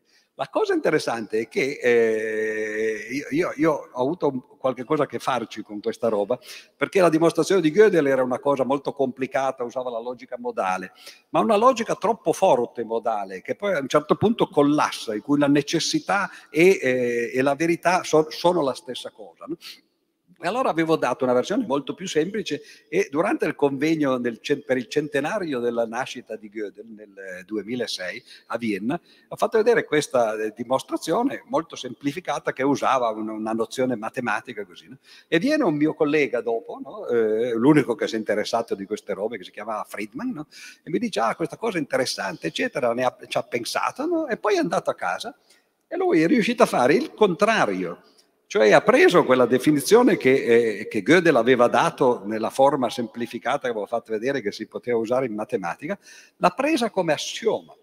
Dice Se Dio esiste, Dio inteso in questo senso matematico, allora la matematica è coerente, cioè non ci sono contraddizioni. Allora questo ve lo regalo alla fine, no? la matematica oggi dimostra questo, dimostra che se la matematica è coerente, se non è contraddittoria, Dio esiste perché c'è la definizione di, di Gödel, la, la dimostrazione di Gödel. Ma è vero anche il contrario, che se Dio esiste, allora la matematica è coerente. Quindi la nostra fede, voi credete in Dio, no? in qualunque cosa, voi, comunque voi lo definiate. La fede del matematico non parla di Dio, ma parla della coerenza della matematica. Cioè se la matematica fosse contraddittoria, sarebbe un castello di carta che crolla. No? Noi dobbiamo avere fiducia no, in questo fatto, che la ragione non è contraddittoria, non ti porta a dimostrare una cosa e il contrario di quella. Voi lo chiamate detto, Dio, l'esistenza di Dio, no? noi la chiamiamo la, la, coerenza o la non contraddittorietà della matematica. Sono, voi non usereste mai questa formulazione e, no, e non fareste le messe, no, diciamo così, eh, pensando a quello. Noi non chiameremmo questa cosa Dio, eh, e però, insomma, in, in un certo senso è la nostra fede, la fede del matematico che è la ragione coerente che non porta a contraddizioni e che dobbiamo dunque seguire quella via lì. In un, in un, certo senso no? è la stessa struttura, ma è molto diversa da quello beh, beh, beh, molto diversa. E non abbiamo papi soprattutto. Nel, nel, nel, dialogo, nel dialogo eh, in, in, questo, in questo eh, gli atei ci aiutano molto perché sono molto più vicini da quello che comprendiamo noi di quello che essi comprendono di noi. Eh, allora io do, do, do, do inter- sì, sì, ass- assolutamente, giusto per dire che guardando l'orologio non abbiamo molto tempo in più, allora io vorrei soltanto porre, porre due, due eh, altri punti e, e, averne il tempo necessario perché mi sembrano importanti per dare una organicità anche a quanto stiamo dicendo. Uno, ecco, riguardante il problema del senso e l'altro riguardante il problema di una alleanza, non chiamiamolo santa, eh, ma, ma chiamiamola alleanza. E il problema del senso. Allora, io dico quello che lei ha detto, io lo sposo totalmente. Il Dio che lei dice che non esiste, non esiste nemmeno per me, perché quello non è Dio. Dio è un'altra cosa e non si può nemmeno definire in quella maniera no, de, del la cosa di cui non si può definire nulla di più grande, perché già mettendola in questi termini cominciamo a dialogare, a dialettizzare e quello di cui parliamo alla fine non è Dio. Dio è talmente altro che noi soltanto a parlarne, siamo costretti a parlarne, siamo costretti a parlarne perché come siamo costretti a parlare di tutte le altre cose? No, siamo, siamo costretti a parlarne perché anche per legarlo dobbiamo parlarne. Eh, tanto, tanto è vero che ecco, però noi credenti, ecco sempre le mie lezioni, noi credenti siamo abituati a sentire, quando parliamo di Lui dobbiamo dire questa parola e poi cancellare tutto quello che capiamo di questa parola, perché è troppo più grande dei nostri pensieri. Per cui noi facciamo continuamente, da credenti, quando vogliamo essere autentici, un pensiero adorante, cioè che non, non si illude, di aver posseduto. Se io avessi capito qualche cosa, quello non sarebbe Dio. E quindi quello che lei mi dice, però io devo dare... No, no, la, aspetti, la, è la stessa la, cosa che i fisici dicono della meccanica quantistica. Chi crede di averla capita non l'ha capita. Eh, va bene, ma tanto, tanto più se si parla dell'essere. Ma andiamo al senso. Ecco, io voglio dire, noi teologi, faccio la domanda prima a Monsignor Staglianò, poi al professor Di Freddi, noi teologi siamo un po' eh, diciamo, quelli che ci occupiamo del senso della realtà, non del senso immediato, no? vado a fare spesa, che senso ha comprare un cioccolatino, eh? del senso del perché, perché vivere, perché fare scienza, perché incuriosirsi, soltanto perché ci viene così e facciamo così, o perché tutto questo ha un vero senso? E di fronte all'esistenza per come concretamente si sviluppa, per cui anche con le grandi possibilità, immaginiamo che uno possa poetizzare, dire verrà un momento in cui noi diventeremo immortali, ma anche da immortali, poniamo che fosse possibile, saremo sempre piccola cosa, ciascuno di noi. Ha senso fare teologia? Ha senso fare scienza in questo senso? Sì, vorrei sostenere che per un teologo eh, dire che Dio non esiste non dovrebbe essere troppo scandaloso, perché ehm, l'esistenza è che esisto io, esisti tu, esiste questo dibattito, esiste questo microfono. Ehm, quando Dio come termine entra in qualsiasi proposizione, ovviamente smonta i significati di ogni verbo, di ogni azione. In questo senso la teologia da sempre si è strutturata dentro tre movimenti, anche quella cristiana. Primo movimento dice Dio è Padre, perché Gesù nella sua rivelazione ci ha detto che Dio è Padre, quindi il fondamento non è la sostanza, il motore immobile di Aristotele, no, il fondamento è un'affezione di cura e d'amore no? che origina e fa essere così a propria immagine e somiglianza generativo l'essere e gli esseri umani. Poi dice Dio non è padre. Come fa a essere padre Dio? Perché il referente, la, eh, il significato della parola padre, per me che ne parlo, è sempre riferito all'esperienza di paternità che ho io. Quando noi diciamo che il figlio è generato dal padre, non è che pensiamo a una sorta, no, come magari eh, qualche, bar, qualche eh, barzelletta eh, più o meno figurata, eh, che so, di qualche eh, satiricon, no? Eh, mette come se, se, se, se, il padre diventa poi madre, perché Dio è padre e madre, allora genera... Allora, le categorie che noi utilizziamo per parlare di Dio. Perché Dio è padre, Dio non è padre. Dio esiste, Dio non esiste, perché nell'eventualità è qualcosa, è qualcuno, non è agguantabile. Perciò, quando io dico di credere in Dio, io non è che credo in Dio, io credo nell'interpretazione no? che di Dio mi ha dato Gesù Cristo venendo sulla terra, dicendomi Dio, per esempio, non è così come l'avete mascherato voi. Lo disse al sommo sacerdote e tu sai che cosa è successo a Gesù per aver detto che Dio non è così. Il sommo sacerdote disse ha bestemmiato e perciò lo misero a morte. Perché lo misero a morte a Gesù? Perché si è fatto Dio. E come avrebbe dovuto dire Gesù? Dice io sono Dio? E avrebbero detto bravo, applausi e tutti l'avrebbero preso in giro. Oppure dice io sono figlio di Dio? No, tutti siamo figli di Dio. Che ha detto Gesù per cui il sommo sacerdote dice ha bestemmiato? e da qui l'importanza del bestemmiatore anche eventualmente dell'ateo, dell'eretico per, per la nostra fede cristiana.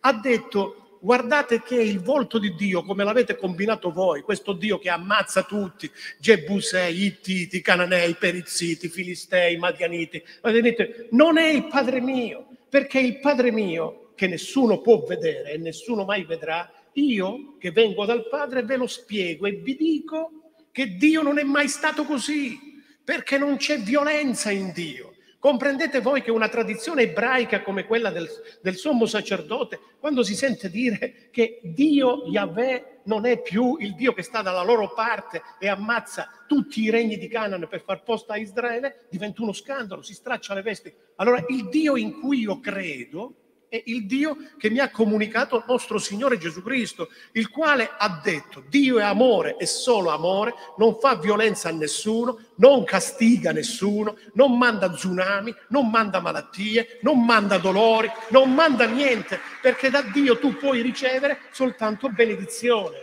Allora i maestri del sospetto Marx, Freud e Nietzsche, questo io l'ho investigato quando ho scritto il mio trattato di teologia trinitaria, che è un volume di 700 pagine disponibili in giro, dico, eh, dico i maestri del sospetto mi hanno aiutato a elaborare la mia teologia trinitaria. Perché se Marx dice che la religione è alienazione, dove la religione è alienazione, e ce n'è tanta di alienazione religiosa anche nel, in tanta religiosità popolare, è alienazione e basta. E l'alienazione che vuol dire? Vuol dire che tu ti costruisci un Dio a tua immagine e somiglianza, poi ti prostri e.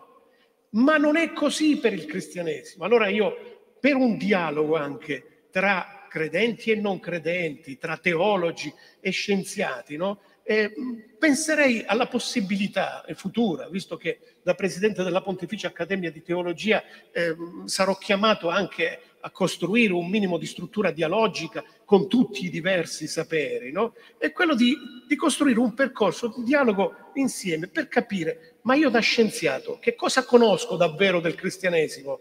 Con tutto il rispetto, perché la teologia nel frattempo è avanzata rispetto alle tante cose che si dicono sul Nuovo Testamento, sull'Antico Testamento e su Dio. E io da teologo che cosa posso imparare, imparare dalla scienza? Ora, noi vogliamo imparare tanto dalla scienza e il percorso delle analogie ci può servire, no? Per esempio il verbo di Dio si è fatto carne, per gli illuministi era una cosa assurda, come fa Dio che è tutto a diventare una piccolezza, un uomo, un individuo, no?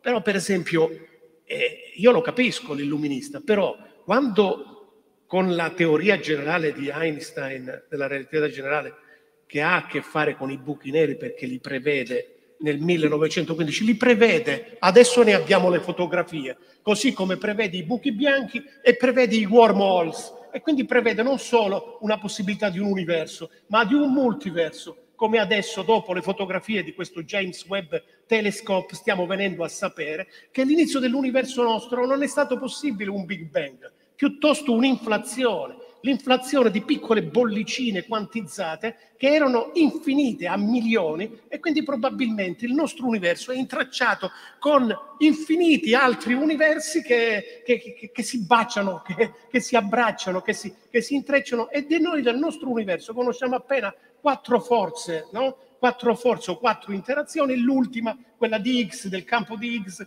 ma secondo Feynman ce ne sono addirittura undici. Allora se ce ne sono addirittura 11 vuol dire che quelle 4 o 5 che conosciamo non le conosciamo abbastanza sufficientemente perché se ne esistono altre che non conosciamo, queste altre sicuramente interagiranno, interagiranno tra di loro. No? Allora questa assurdità, e chiudo, dell'incarnazione, no? per me diventa meno assurda quando appunto nell'interpretazione che Rovelli dice esatta. Però perdonatemi, con tutto il rispetto, Rovelli sarà anche un metafisico, si interessa di filosofia e perciò mi piace. Però noi non possiamo dialogare insieme, no?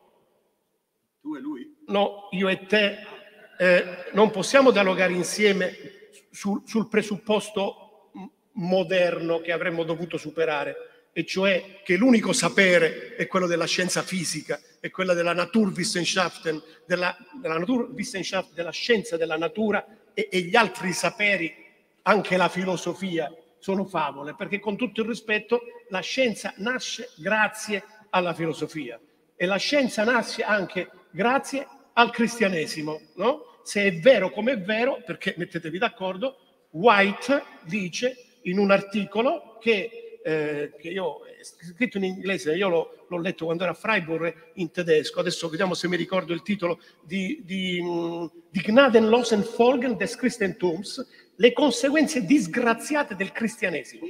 Eh, White, White, è scritto White, eh, eh dice le, le, conseguenze disgraziate del cristianesimo, fa riferimento ai disastri ecologici, al buco dell'ozono, alla deforestazione, dice siete voi cristiani responsabili di questo scientismo prometeico che sta distruggendo il pianeta. Quindi questo vuol dire che forse la scienza è nata in un contesto cristiano.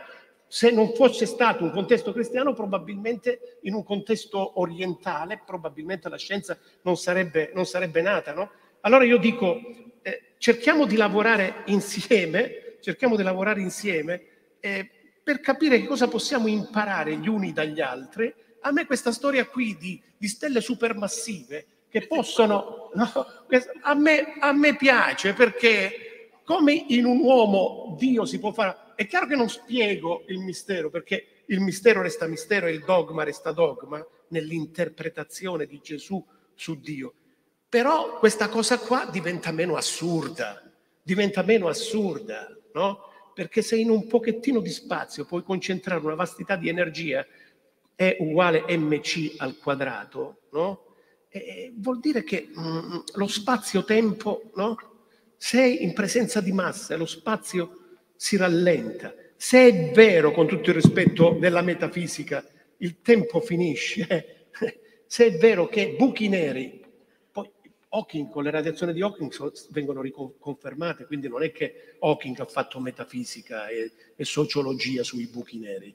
Eh, dicono che se fosse esistito avrebbe preso il premio Nobel perché le radiazioni di Hawking e, e quindi questo, questo buttare fuori il calore del buco nero per cui il buco nero scomparirà. In quanto tempo? In miliardi di anni. Anche buchi neri vecchi di milioni di anni, no? vecchi di milioni di anni, in realtà per il buco nero il tempo sono due o tre minuti. Eh, devo moderare, Vedi? sì. sì due o tre minuti. No? Perché... Allora, queste cose della scienza, da, per l'analogia che, che, che, esprimono e manifestano, ecco, possono interessare per permettere a me teologo di ripensare il dogma stesso, la verità stessa e soprattutto ripensare il linguaggio per comunicarlo sì, agli altri. Sì, caro Tonino, eh, allora io no, cerco di moderare. Eh, dicendo che eh, fino ad ora siete stati abbastanza bravi, io un po' meno, io, io, io, io un po' meno ma eh, l'ultima domanda ve la devo fare. Stiamo in un tempo che ci sta facendo vedere grandi contraddizioni. Sono andato in questo centro bellissimo, io mi ricordo che ho incontrato il professor Mingarelli mentre facevamo una manifestazione per la pace in Ucraina e poi da lì è nato, ecco, tramite amici, anche questo collegamento che mi ha portato in un centro così bello. Io dico, c'è un mondo abbastanza strano davanti ai nostri occhi, un mondo nel quale gli scienziati stanno facendo cose belle, l'uso della scienza attraverso la tecnologia ci sta dando degli strumenti che sono belli e brutti, alcuni suicidi, perché potrebbe capitare che con tutto il nostro grande senso e consenso scientifico per quello che c'è, se dovesse scattare quel pallino di pazzia di cui l'umanità ha fatto da sempre un po' di esperienza, in qualche possibile dittatore di quelli che hanno in mano le 17.000 testate nucleari capaci di mettere, di azzerare il pianeta, finirebbe il centro del professor Mingarelli, finirebbero le nostre chiese, finirebbe la nostra curiosità scientifica, eccetera, eccetera. Se fare scienza e fare teologia ha un senso, io mi chiedo, c'è la possibilità di un'alleanza almeno perché questa prospettiva catastrofica, che non è poetica, e realistica, perché questa prospettiva catastrofica possa essere evitata? Solo di freddi. Ma dunque, eh, sicuramente la scienza ha una grave responsabilità nel eh, fare ricerche che poi eh, producono, per esempio, gli armamenti, perché di quello poi eh, che si parlava. Eh, non è detto che poi eh, queste cose debbano per forza eh, finire nell'Armageddon, nel, eh, diciamo così, nel giudizio finale. In fondo finora l'esperienza che abbiamo è che eh, le bombe atomiche sono state usate, anche se noi spesso ce ne dimentichiamo. Ne hanno usate due nel 1945 eh, e non è finito il mondo. Eh, è vero che all'epoca non ce l'avevano anche altri, no? però eh. non ci dobbiamo dimenticare no? che quelli che oggi si stracciano le vesti, soprattutto dalla nostra parte, no? in Occidente, dicendo si potrebbe addirittura arrivare alla guerra nucleare, sono quelli che finora gli unici ad averla usata. E Einstein era proprio contrario a questo, tra l'altro. Il testamento di Einstein, che è stato il famoso manifesto Einstein-Russell, che Einstein firmò l'ultima settimana della sua vita. Russell gliel'aveva mandato per posta. Lui racconta che era a Roma eh, il giorno in cui morì eh, Einstein, eh, prese un aereo, Bertrand Russell, e stava andando a Parigi e sull'aereo il pilota eh, diede la notizia, dice appena arrivata la notizia che è morto Albert Einstein. E Russell disse, ah, maledizione, gli avevo scritto una lettera e non mi ha ancora risposto, no? e quindi è andata male. In realtà poi Einstein aveva risposto e quindi la lettera gli arrivò poi dopo qualche giorno a Parigi E questo movimento, eh, che poi diede luogo a, a una eh, fondazione, diciamo così, il movimento Pugwash, venne chiamato dal nome di una cittadina canadese che, eh, in cui si fece la prima conferenza, ha preso il premio Nobel per la pace del 1995, eh, metà del premio Nobel per la pace, perché l'altra metà l'ha presa eh, un, un, fisico che si chiamava Rotblat, Josef Rotblat, eh, un polacco che, è stato lui, che era il, eh, il, presidente poi di questa eh, fondazione e di questa eh, comunità diciamo, di scienziati ed è stato l'unico scienziato che lavorava allo Salamos che quando nel 1944 i servizi segreti inglesi andarono in Germania a vedere a che punto era il, lo sviluppo atomico diciamo, dei nazisti, se, a che punto erano nella fabbricazione della bomba atomica, e si accorsero che, che, non c'era nessun punto. I nazisti non stavano facendo la bomba atomica, eh, Heisenberg e i, e i, suoi colleghi, che poi furono poi presi tra l'altro prigionieri, eh, cioè, eh, nel bene e nel male, per qualunque motivo eh, questo fosse successo, non stavano lavorando alla bomba atomica e anzi si stupirono molto il giorno in cui la bomba poi scoppiò perché erano appunto no, eh, monitorati in prigionia. No? E dicevo, quando i servizi segreti dissero agli americani che stavano lavorando allo Salamos, guardate che eh, eh, i nazisti non la stanno costruendo, e, e questo Rothblatt disse, ma scusate, noi siamo venuti qui per fare veramente eh, il gioco del diavolo, facevamo la bomba perché avevamo paura che arrivassero prima i nazisti, adesso che sappiamo che loro non la stanno facendo, io me ne vado. Venga con me chi vuole, non ci andò nessuno, rimasero tutti lì. Questo è sicuramente una responsabilità non della scienza in astratto, ma degli scienziati, in particolare di quegli scienziati lì, molti dei quali erano dei guerrafondai, a partire da von Neumann per esempio, Fermi, eh, Teller, non ne parliamo, no? Eh, Oppenheimer e così via. La scienza è una cosa e gli scienziati sono un'altra, credo che voi dalla parte vostra potrete forse dire la stessa cosa della religione, un conto è la religione e un conto sono i religiosi o più in particolare no, i preti che sono l'analogo degli scienziati, no, i sacerdoti eh, della scienza. La scienza ci dà eh, queste possibilità, le possibilità sono amorali nel senso che, che la morale non c'entra, sono strumenti tutto dipende da come questi strumenti vengono usati. Chi ha inventato il coltello eh, ci ha dato uno strumento che può essere usato per tagliare la bistecca o per tagliare la gola al vicino, naturalmente. La bomba atomica è la stessa cosa. Beh, costruire una bomba è, è, è, costruire una bomba, però lo sviluppo dell'energia atomica può essere fatta a fini pacifici oppure a fini bellici. No?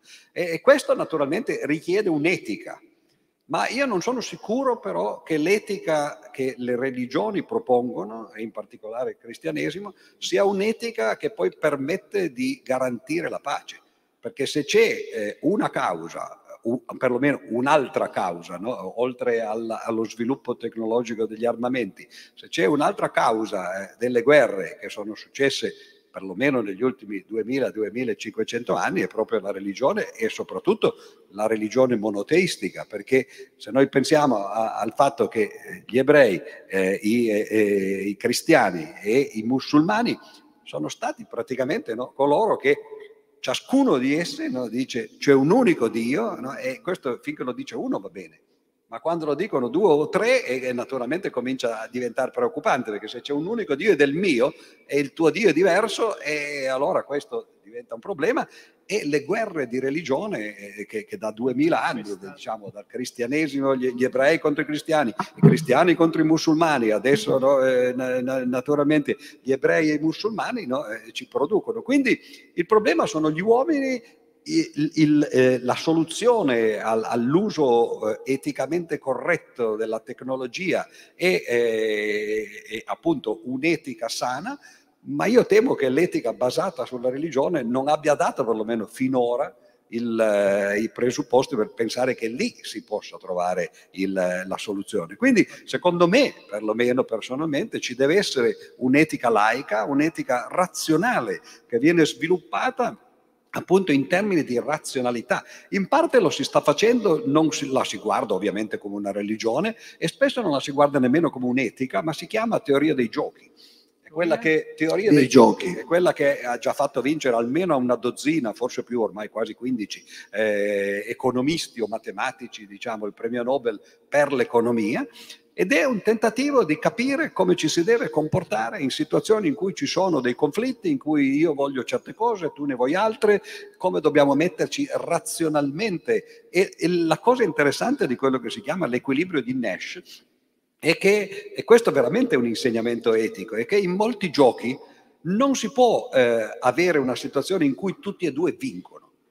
Cioè il problema è che il massimo che si può ottenere è che tutti e due alla fine non recriminano e dicono beh va bene se io avessi saputo che tu ti comportavi in quel modo io ciò nonostante mi sarei comportato come mi sono comportato. Cioè non, non, non diciamo non ho dei, eh, dei, eh, come dire, dei regrezzi no? su, quello che, su quello che ho fatto. È il massimo che si può fare. Ora io credo che ci vorrà molto tempo prima che l'uomo cominci a ragionare e a comportarsi usando appunto non dico la teoria dei giochi proprio formalizzata, ma i principi di questa, di questa, teoria. Cioè comportarsi in maniera razionale, sapere che non si può sempre avere tutto di quello che si vuole, si deve cercare di mettersi insieme e di, e, e, di trovare appunto di quelli che non a caso vengono chiamati gli equilibri. E tra l'altro quello che insegna la teoria dei giochi è che ci sono situazioni diverse, non c'è una strategia universale in cui in qualunque gioco tu ti trovi, in qualunque situazione tu ti trovi, tu dici per esempio la massima confuciana, eh, non fare agli altri ciò che non vorresti fosse fatto a te, o la massima cristiana che è molto più pericolosa, fai agli altri ciò che vorresti fosse fatto a te, no? che è una cosa molto diversa, queste sono massime universali. La teoria dei giochi ci dice che qualunque massimo universale non funziona perché ci sono giochi ne, in cui l'equilibrio è fatto in un modo e giochi in cui l'equilibrio è fatto in un altro. E allora questo già ci dice forse che le religioni non vanno bene perché appunto la loro proposta è una proposta e dice devi fare questo. E dice sì, magari in una certa situazione quello lo devi fare, in un'altra devi fare un'altra cosa, eccetera. È una cosa complessa e però va sempre, per, perlomeno dal, dal, punto di vista mio e secondo le mie preferenze, nell'ottica di cercare modi di comportamento razionali che poi alla fine no, l'ultima razionalità, la ultima razio, dovrebbe essere quella che lei ha già citato, no? cioè il fatto che ci sono queste crisi climatiche, no? ambientali, eh, politiche, eccetera. No? L'ultima razza è quella perlomeno di sopravvivere. E allora dobbiamo comportarci in modi che almeno permettano la sopravvivenza dell'umanità. Le guerre certamente non vanno in quella direzione. Temo che appunto le religioni, eh, spesso, che, che, sono spesso dietro le guerre, non vanno nemmeno loro e, e per appunto non essere soltanto eh, manicheo, eh, in realtà credo che anche il comportamento di molti scienziati non vada in quella direzione perché purtroppo una buona parte della, della scienza eh, lavora a, a, a, a, ricerche che sono direttamente o indirettamente eh, eh, finalizzate alla produzione di armi questo non va bene, avrebbe molto più senso razionalmente lavorare invece per, per cose positive invece che non, o, o costruttive, diciamo, invece che non eh, per cose distruttive come quelle che, eh, che sono appunto gli armamenti. Monsignor Stagliano.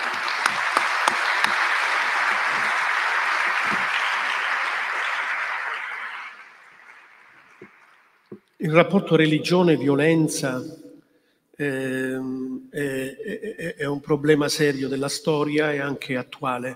Pensiamo per esempio in questa guerra in Ucraina, il patriarca Kirill, che è capo di una chiesa cristiana, eh, ha osato proferire anche di fronte a Papa Francesco che gli diceva ma guarda, noi siamo religione, noi siamo cristianesimo, noi siamo fede, dobbiamo eh, cercare di trovare soluzioni eh, di pace, di amore, di amicizia, invece il patriarca Kirill dice che Gesù Cristo è dalla sua parte in questa guerra santa. Questo che cosa dimostra? Dimostra appunto la perversione del messaggio cristiano. Del messaggio cristiano, che non è il messaggio delle religioni. Tu ricorderai per aver dialogato con, con Benedetto XVI a lungo, come ho visto nel tuo, nel tuo ultimo libro, ehm, che Benedetto XVI a Ratisbona, in quella lezione in cui parlava della diffusione dell'Islam, no? eh, ha, ha, ha, fatto un'affermazione che poi sconvolse un po' gli islamici e determinò purtroppo un po' di caos eh, contro il cattolicesimo, e cioè che agire con violenza e contro la natura dell'anima umana e di Dio. È un'affermazione potente, ma è un'affermazione profondamente cristiana. È un'affermazione profondamente cristiana, per cui io distinguerei tra cristianesimo e religioni, sia da un punto di vista di impianto. La religione è la ricerca dell'uomo di un Dio mistero e quindi io salgo, salgo, invoco e cammino verso Dio. Il cristianesimo eh, è una religione cattolica, ma vive di un movimento inverso. No? Noi viviamo di un atto di rivelazione, che tra l'altro è un evento storico per noi, non è la rivelazione, informazione, lettera spedita da, dall'arcangelo Gabriele a Maometto. Il cristianesimo è un'altra cosa e nel cristianesimo, nonostante che in duemila anni di cristianesimo abbiamo, come dire, eh, distrutto la bellezza la bellezza del Dio cristiano mandando a guerreggiare eserciti per liberare il Santo Sepolcro, bruciando le streghe o bruciando anche grossi filosofi che adesso cominciano a ritornare con i loro pensieri. Ma il cristianesimo è l'insegnamento di Gesù e l'insegnamento di Gesù dice, è stato detto un tempo occhio per occhio, dente per dente, ma io vi dico, amate i vostri nemici. L'insegnamento del cristianesimo non è la massima fai agli altri ciò che vuoi che gli altri facciano a te stesso. Quelle erano massime sapienziali che sono entrati anche nel discorso cristiano. L'insegnamento di Gesù è eccedente. Amate i vostri nemici e a chi vi fa del male voi fate del bene. È l'esperienza di un Dio no? che è crocifisso e crocifisso dimostra che Dio non ha nessun rapporto con la violenza. Per cui laddove voi vedete religioni, preti, papi, vescovi, che in nome di Dio decretino la violenza di un essere umano contro un essere umano, lì non c'è Dio, lì non c'è il cristianesimo. E a questo un, un, riferimento culturale, un riferimento culturale posso, posso farlo concludendo in questo senso. Tu sai che Habermas, prima eh, del, delle torri gemelle, prima del, dell'atto terroristico delle torri gemelle, ha teorizzato, scrivendolo in libri, che nella futura società comunicazionale mh, mm, dovevano sparire assolutamente le tre religioni monoteistiche, tutte le religioni, ma soprattutto le tre religioni monoteistiche, perché le tre religioni monoteistiche erano portatrici di un'istanza di verità assoluta, confliggente tra di loro, per cui finché resistevano queste tre eh, monoteistiche eh, non ci sarebbe stata pace eh, sulla terra. Dopo l'atto eh, di terroristico delle Torri Gemelle, Habermas ha cambiato posizione, anche dialogando proprio con Benedetto XVI, e dice nella futura comunità comu- comunicazionale, spazio fondamentale devono avere tutte le religioni, soprattutto le religioni monoteistiche, perché sono gli unici spazi in cui gli esseri umani vengono educati all'obbedienza della legge, alla legge e all'amore carità, alla cura e alla solidarietà per gli altri. La verità cristiana, per Giorgio, su questo potremmo approfondire dibattiti anche teologici insieme anche a, a un tuo gruppo, a, alle persone che ti sono vicine. Ecco, la verità cristiana è sì assoluta, essendo la verità di Dio che si comunica in Gesù, ma è un po' strana nella sua assolutezza. Perché? Eh sì, è strana perché è agapica lungi dal menarti col martello in testa, si dispone ad essere martellato per amore. Infatti il Dio dei cristiani è la verità che è agape, è amore spinto fino all'estremo del morire in croce per noi. Con quest'amore, perdonami, ci può essere la pace. Per cui John Lennon quando dice in Imagine che non ci sia Dio, che non ci sia il paradiso, che non ci siano le religioni, che non ci sia qualcosa per cui uccidere e morire, questo sta dicendo. Ma se il paradiso con tutto il rispetto è quello del Valhalla, per cui uno ci entra ammazzando tutti, se è quello dei kamikaze, per cui tu ti fai, eh, muori distruggendo tutti, se è quello anche dei cattolici che, che hanno portato gli altri, a, andate a morire così poi andate in paradiso, questo paradiso, pure io dico, non ci deve essere, non, deve, non deve esistere. Ma se il paradiso è quello della verità agapica, del Dio amore, che ti dice vieni qui se dai da mangiare all'affamato, se dai da bere all'assetato, se vesti il nudo, se accogli il migrante, se ti disponi a morire per l'altro piuttosto che ucciderlo, allora io dico immagina che ci sia sto paradiso, perché se sto paradiso c'è, la pace sulla terra verrà come Dio l'ha promesso. Grazie, io credo che, dobbiamo concludere perché ho visto anche un po' di movimenti in sala che eh, ci suggeriscono di chiudere. Io vorrei ringraziare entrambi gli autori, gli autori, i relatori, eh, i, i contendenti e i dibattenti, perché ci hanno dato un assaggio di come si possa dialogare tra pensanti, ma penso che tutti quanti ce ne andiamo con la consapevolezza che questo dialogo è una cosa lunga, è una cosa dura, è una cosa che ci impegna in maniera seria, non si risolve in una piccola tavola rotonda di un'ora. Per cui ecco, io vorrei invitare, oltre che Monsignor Staglianò, anche il professor Di Freddi a farci ulteriormente visita, magari ad Assisi, dove c'è un altro luogo ispirato, dove uno ha fatto una cosa contro ogni logica. Eh, Francesco d'Assisi, spo- spogliandosi, spogliandosi di tutto, rovesciando tutto, rovesciando la logica economica e fondando una nuova economia dell'amore. Ecco, e probabilmente questo, questo, questo dialogo dovrà continuare. Io vi sono molto grato se avremo la possibilità di continuarlo, come ringrazio il professor Mingarelli e tutta quanta ecco, questa bellissima eh, iniziativa di avercene dato oggi l'opportunità. Grazie.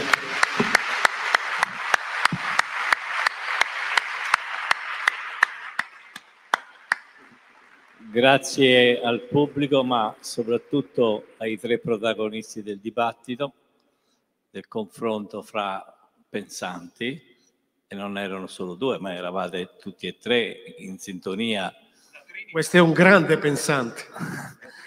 E noi, oltre a ringraziarvi, avendo colto molte volte un vostro desiderio di continuare a discutere, peraltro Monsignor Serrentino l'ha colto benissimo nella sua conclusione, proponendo anche future occasioni, seguitiamo a candidarci per essere uno dei momenti e dei luoghi di questa discussione, sperando magari di poter coinvolgere in questa discussione stessa non solo le persone che hanno oramai una certa età, cioè gli adulti, ma anche i tanti giovani delle scuole a cui un dibattito del genere farebbe, secondo me, molto giovamento. Grazie a tutti.